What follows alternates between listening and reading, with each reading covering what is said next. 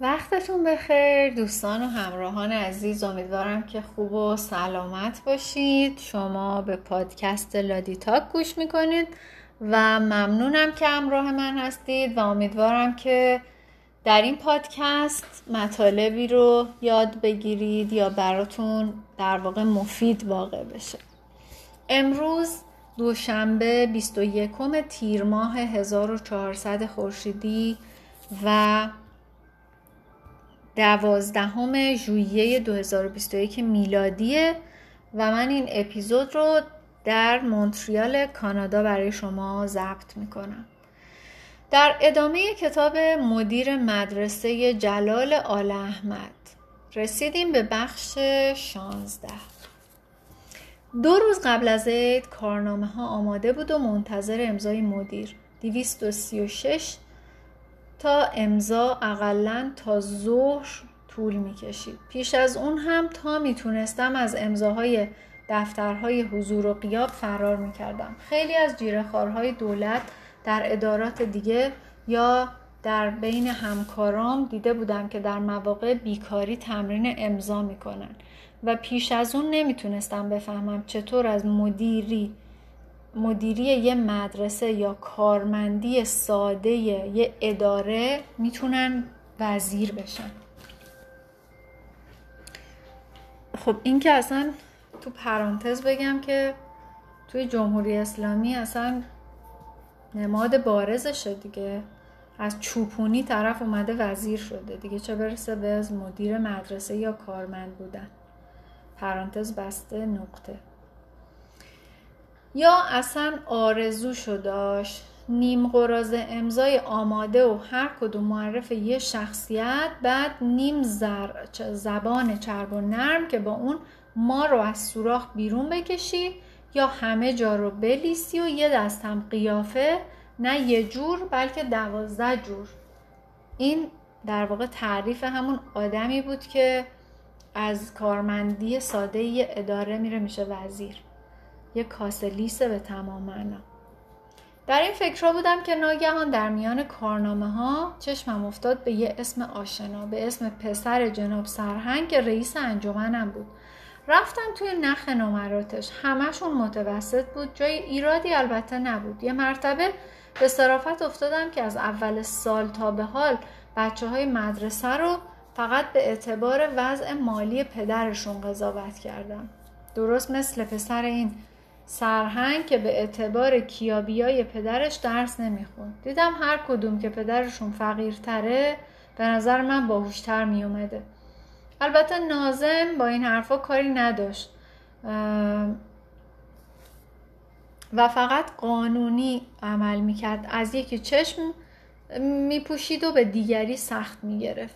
اما من مثل اینکه قضاوتم رو درباره بچه ها از پیش کرده باشم و چه خوب بود که نمره ها در اختیار من نبود. اون یکی هم انضباط مال آخر سال بود. مسخره ترین کار اینه که به کسی به که کسی به اصلاح وضعی دست بزنه اما در قلم روی که تا سر دماغش بیشتر نیست.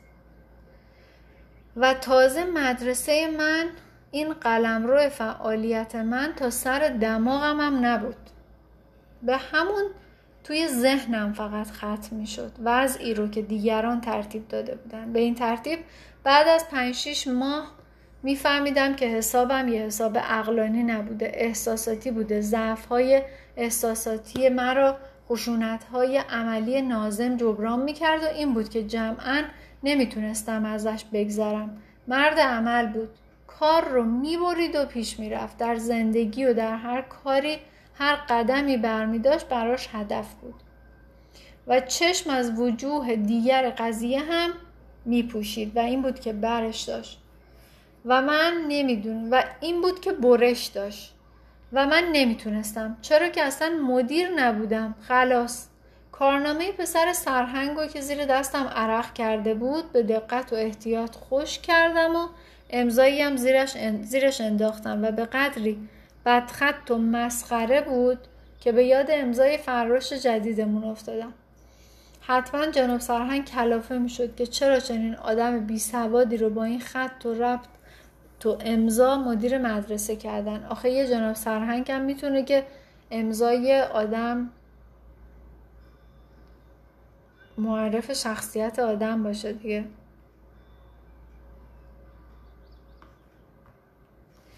اواخر تعطیلات نوروز رفتم ملاقات معلم ترکیه کلاس سوم. نازم که با اون میونه خوشی نداشت ناچار با معلم حساب کلاس 5 و 6 قرار مداری گذاشته بودم که مختصری علاقه هم به اون حرف و سخنها داشت. و هم به هم به وسیله او بود که می‌دونستم نشونیش کجاست و توی کدوم زندانه. و در راه قبل از هر چیز خبر داد که رئیس فرهنگ عوض شده و اینطور شایعه که یکی از هم های من جاش اومده. گفتم عجب! چرا مگه رئیس قبلی چیش کم بود؟ چرس کنم میگن پا تو کفش یکی از نماینده ها کرده. شما خبر ندارید؟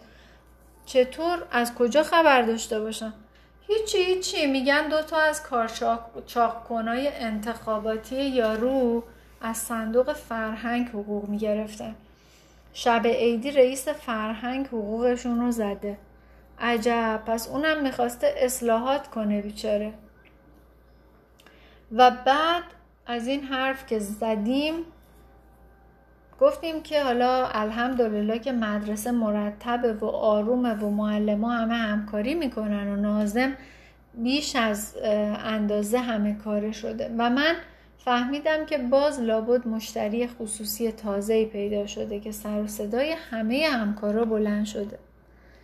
دم در زندان شلوغ بود. کلا مخملی ها امقزی گلبته ها خاله خانباجی ها و غیره. اسم نوشتیم و نوبت گرفتیم و به جای پاها دست ها زیر بار کوچکی که داشتیم خسته شد و خواب رفت تا نوبتمون شد. از این اتاق به اون اتاق. و عاقبت نرده های آهنی و پشت اون معلم کلاس سه و عجب چاق شده بود. درست مثل یه آدم حسابی شده بود. خوشحال شدیم. احوال پرسی و تشکر و دیگه چی بگم؟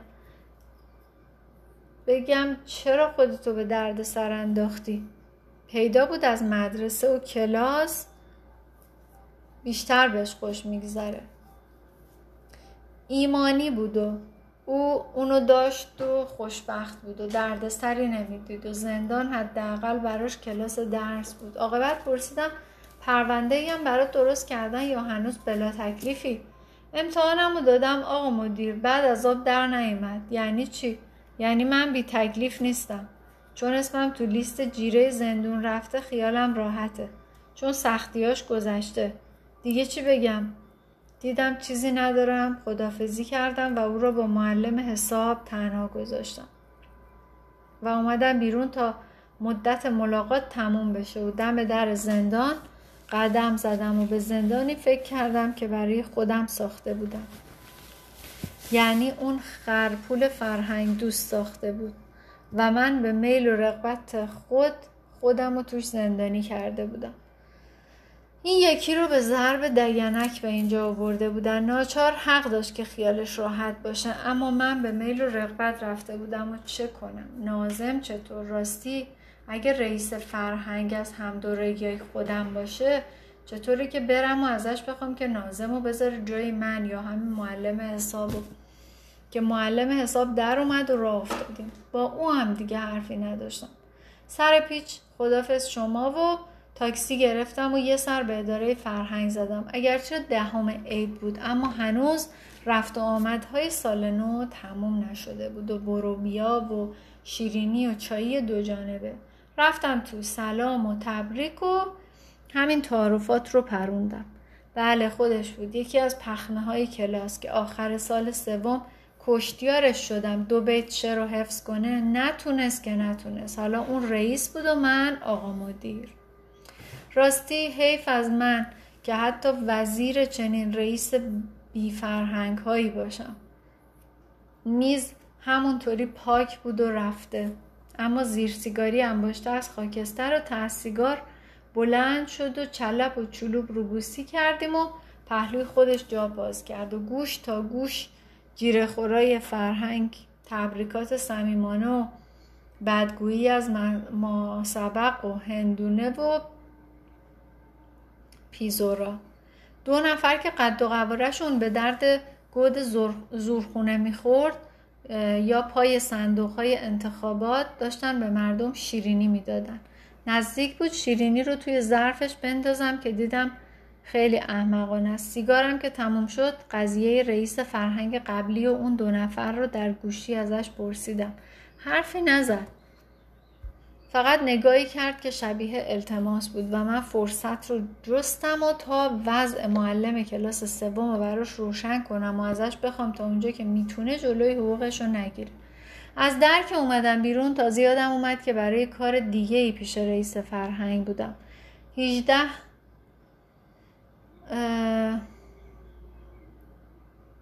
18 باز دیروز افتضاحی به پا شد. معقوله. یه ماه فروردین راحت بودیم. اول اردیبهشت ماه جلالی و کوس رسوایی سر دیوار مدرسه. نزدیک آخر وقت یه جفت پدر و مادر بچهشون در بینشون بود که وارد اتاق شدن. یکی برافروخته و دیگری رنگ و رو باخته و بچهشون هم این این عروسک های کوکی سلام و علیک و نشستن. خدایا دیگه چه اتفاقی افتاده. چه خبر شده که با خانوم سرافرازمون کردین؟ مرد اشاره به زنش کرد که بلند شد و دست بچه رو گرفت و رفت بیرون و من موندم و پدره. اما حرفی نمی‌زد. به خودش فرصت می‌داد تا عصبانیتش بپزه. سیگارم رو در و تعارفش کردم. مثل اینکه مگس مزاحمی رو از روی دماغش به پرون سیگار من رو رد کرد و من که سیگارم رو آتیش زدم فکر کردم لابد دردی داره که چنین دست و پا بسته و چنین متکی به خونواده به مدرسه اومده. باز پرسیدم خب حالا چه فرمایش داشتین؟ که یه مرتبه ترکید. اگه من مدیر مدرسه بودم و همچین اتفاقی میافتاد شکم خودم رو پاره می‌کردم. خجالت بکش مرد برو استعفا بده تا اهل محل نریختن تیکه تیکت کنن. دوتا گوشتو وردار و در رو. بچه های مردم میان اینجا درس بخونن. حسن اخلاق نمیان که. این مزخرفات کدومه آقا؟ حرف حساب؟ حرف حساب سرکار چی هست؟ حرکتی کردم که اون رو از در بندازم بیرون. اما آخر باید میفهمیدم که چه مرگشه. ولی آخر با من چیکار داره؟ آبروی من رفته آبروی صد ساله خونوادم رفته. اگه در مدرسه تو رو در مدرسه تو رو تخته نکنم تخم بابام نیستم.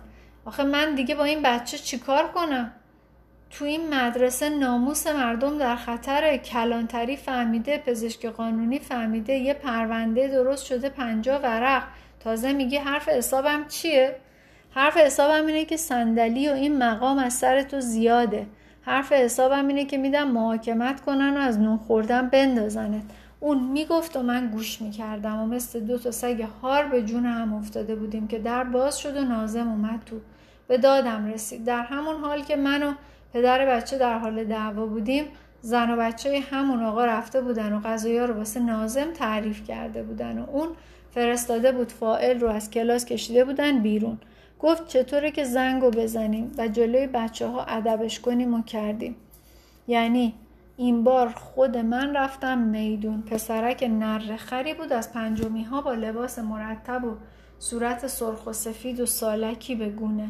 جلوی بچه ها کشیدمش زیر مشت و لگد و بعد سه تا از ترکه ها رو که فراش جدید فوری از باغ همسایه آورده بود روی سر و صورتش خورد کردم. چنان وحشی شده بودم که اگه ترکه ها نمی رسید پسرک رو کشته بودم.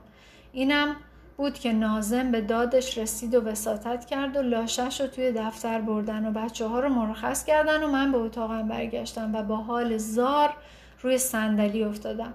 نه از پدره خبری بود و نه از مادرشون و نه از عروسک های کوکیشون که ناموسش دستکاری شده بود.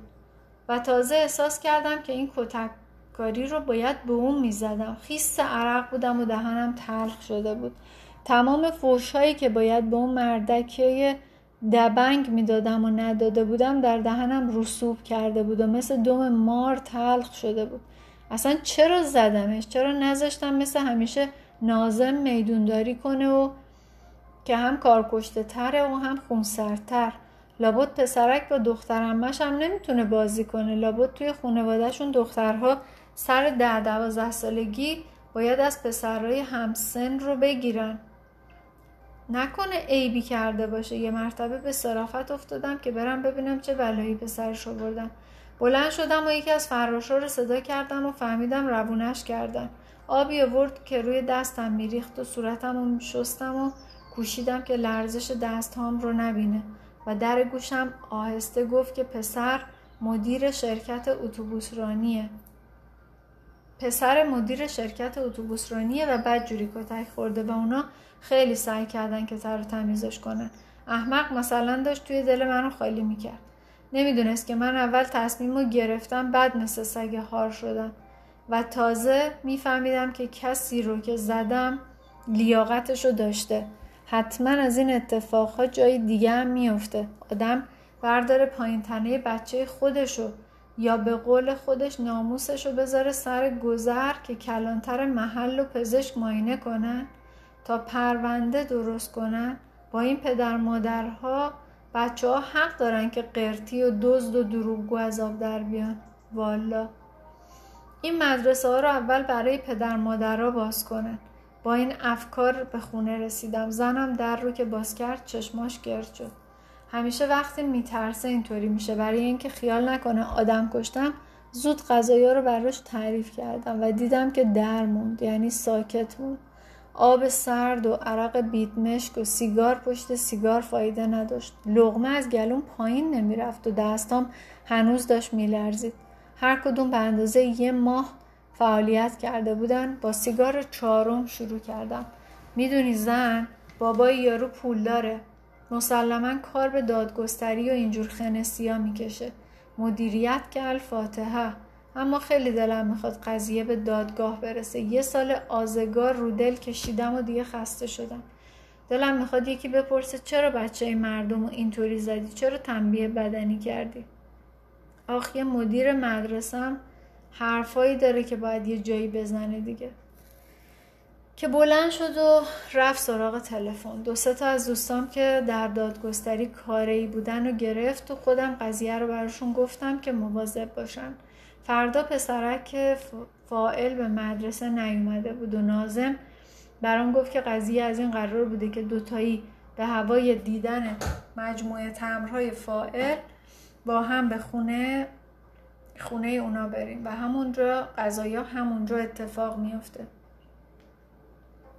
و داد و هوا رو دخالت پدر و مادرهای طرفین و خط و نشون و شبونه کلانتری و تمام اهل محل خبر دارن. او هم نظرش این بود که کار به دادگستری خواهد کشید. و من یه هفته تمام به انتظار اختی... اختاریه دادگستری صبح و عصر به مدرسه رفتم و مثل بخت و نصر پشت پنجره وای میستادم. اما در تمام این مدت نه از فاعل خبری شد و نه از مفعول و نه از پدر و مادر ناموس پرست و نه از مدیر شرکت اتوبوسرانی انگار نه انگار که اتفاقی افتاده. بچه ها می اومدن و می رفتن برای آب خوردن عجله می کردن به جای بازی کتککاری می کردن هیچی عوض نشده بود. همه چی مثل قبل بود. فقط من موندم و یه دنیا حرف و انتظار تا عاقبت رسید. احزاریهی با تعیین وقت قبلی برای دو روز بعد در فلان شعبه پیش فلان بازپرس دادگستری. آخه کسی پیدا شده بود که به حرفم گوش کنه. تا دو روز بعد که موعد احزار بود از خونه اصلا در نیومدم. نشستم و ماحصل حرفامو رو کاغذ آوردم. حرفایی که با همه چرندی هر وزیر فرهنگی می‌تونست با اون یه برنامه هفت ساله برای کارش بریز و سر ساعت معینم رفتم دادگستری. اتاق معین و بازپرس معین. در رو باز کردم و سلام. تا اومدم خودم معرفی کنم و هزاریه رو در بیارم یارو پیش دستی کرد و صندلی آورد و چایی سفارش داد و احتیاج نیست به این حرفا قضیه کوچیکی بود و حل شد و راضی به زحمت شما نبودیم. که عرق سرد بر بدن من نشست. چاییمو که خوردم روی همون کاغذ نشوندار دادگستری استفانامم و نوشتم و به نام همکلاسی پخمم که تازه رئیس شده بود دم در پست کردم.